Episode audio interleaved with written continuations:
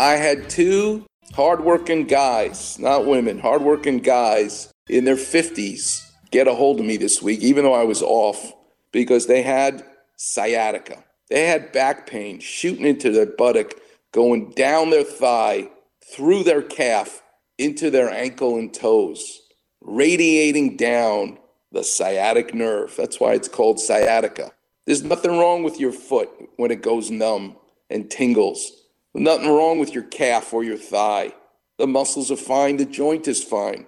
The problem is the root of the nerve in your lower back where the disc and the spur exist.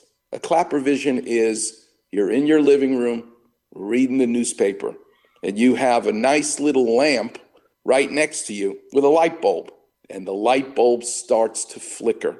You check the light bulb. Nothing wrong with the light bulb, it's screwed in nice and tight. Why is it flickering? You look at the switch next to the light bulb. It's not loose, it's nice and tight, turns on and off. Why is it flickering? You look at the shaft of the lamp. It's not rusted, it's not broken, didn't fall down. It's fine. You look at the wiring between the plug that's in the wall and the wire that goes to the lamp. It's not corroded. A rat or an animal didn't take a bite out of it. That rubber insulation is nice and smooth. Nothing the matter with that. Why is the light bulb flickering? And then you see the diagnosis. Then you see the answer to the light flickering. It's the fact that when the room was cleaned, someone with the vacuum cleaner bumped into, by accident, the plug into the outlet. The plug has been pulled out a little bit from the outlet, so it's barely making a connection. That's what's causing the light to flicker. What do you do? You push the plug deeper into the outlet where it was before. And guess what? The light no longer flickers. It stays on brightly. So the diagnosis was where's the source of the flickering light bulb? Light bulb's fine, switch was fine, shaft was fine, electric cord was fine. It was the root, the end the other end was the source of the flickering of the light. That's exactly what sciatica is. There's nothing wrong with your foot, your toes, your ankle, your calf, your thigh, your hip, your buttock.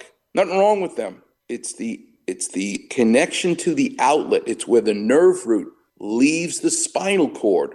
That's where the damage is. Someone in their 50s, yes, it could be a it could be a disc, and you know the Klapper vision for the spine. It's a stack of Oreo cookies. The cookie is the vertebral body, the bone. Cream filling of that stack of Oreo cookies are the different levels of the disc. You squeeze the cookie, the cream filling juts out from the side of the cookie, pressing on the nerve that's right next to that stack of cookies. That's a pinched nerve, a herniated disc, a bulging disc. But also, stenosis can cause the same reason for the light to flicker for the symptoms to go down your leg.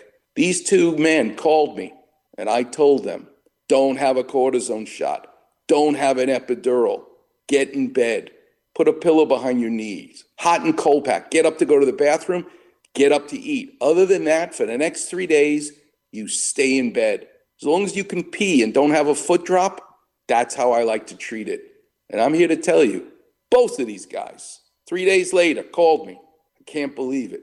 I feel 85, 90% better. Good. You can pee, you don't have a foot drop, you're 85% better. That's the greatest news. No shots, no pills.